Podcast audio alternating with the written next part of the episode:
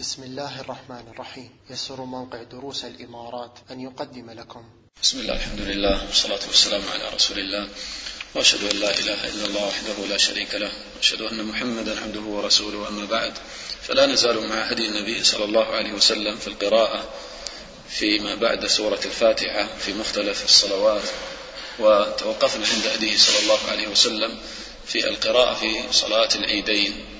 فكان صلى الله عليه وسلم يقرأ أحيانا في الأولى سبح اسم ربك الأعلى وفي الأخرى هل أتاك حديث الغاشية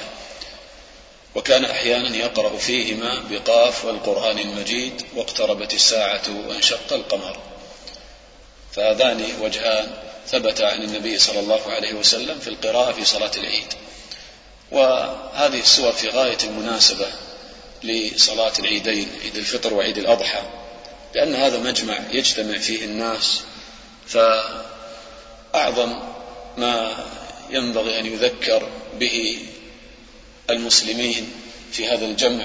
المبارك العظيم أن يذكروا باليوم الآخر وتوحيد الله تعالى والاستعداد للقاء الله الإقبال على الآخرة ومثل هذا المقام يحتاج إلى وعظ أكيد وإنذار شديد فناسب أن يقرأ في صلاة العيدين بسورة قاف والقرآن المجيد التي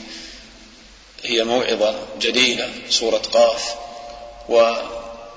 السورة جاءت لإثبات البعث وجاءت لوعظ الناس وتذكيرهم بهذا اليوم فاقرأ في أولها قاف والقرآن المجيد ثم يذكر الله تعالى تعجب الكفار من البعث ويرد عليهم قد علمنا ما تنقص الأرض منهم وعندنا كتاب حفيظ ويذكر الله تعالى الأدلة والبراهين على البعث أولم ينظروا إلى السماء فوقهم كيف بنيناها وزيناها وما لها من فروج والأرض مددناها وألقينا فيها رواسي وأنبتنا فيها من كل زوج بهيج تبصرة وذكرى لكل عبد منيب ونزلنا من السماء ماء مباركا فأنبتنا به جنات وحب الحصيد والنخل باسقات لها طلع نضيد رزقا للعباد وأحيينا به بلدة ميتا كذلك الخروج وهكذا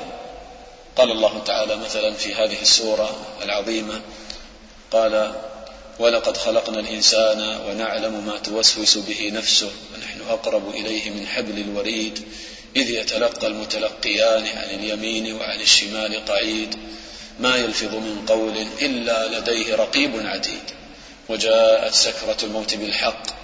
ذلك ما كنت منه تحيد ونفخ في الصور ذلك يوم الوعيد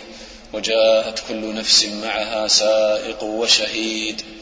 لقد كنت في غفلة من هذا فكشفنا عنك غطاءك فبصرك اليوم حديد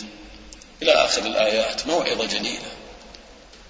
وأيضا في آخرها إنا نحن نحيي ونميت وإلينا المصير يوم تشقق الأرض عنهم سراعا ذلك حشر علينا يسير وهكذا السورة تتكلم عن الآخرة وكذلك سورة القمر فيها إنذار شديد بالآخرة وبعذاب الله بذكر الامم السابقه المكذبه واولها في آه، التحذير من اقتراب الساعه حتى يستعد المسلم اقتربت الساعه وانشق القمر وان يروا ايه يعرضوا ويقولوا سحر مستمر وهكذا يذكر الله تعالى في هذه السوره شيئا من مشاهد البعث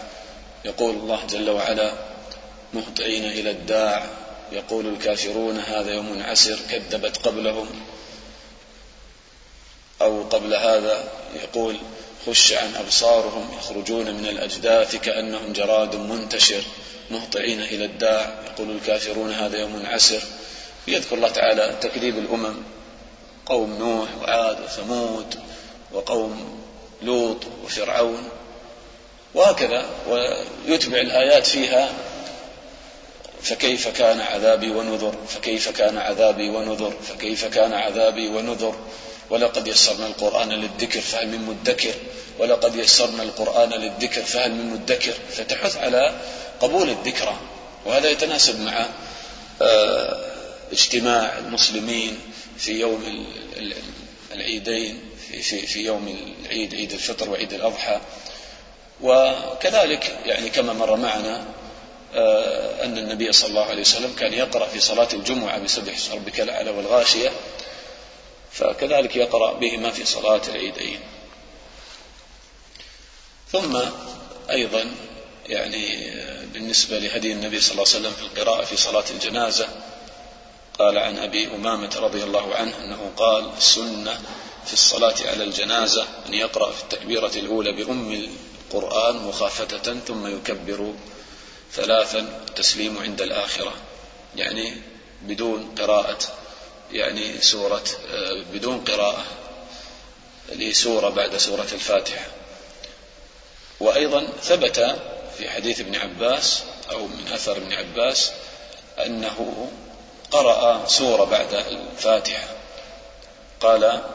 عن طلحة بن عبد الله بن عوف قال صليت خلف ابن عباس رضي الله عنهما على جنازة فقرأ بفاتحة الكتاب وسورة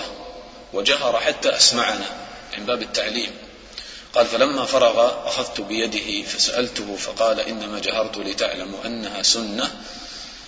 إنما جهرت لتعلموا أنها سنة وحق فإذا قراءة سورة بعد الفاتحة من السنة في صلاة الجنازة إذا كان هناك وقت فيقرأ سورة وإذا كبر الإمام تكبر وتكتفي بالفاتحة لكن يعني لا بأس أن يقرأ أحيانا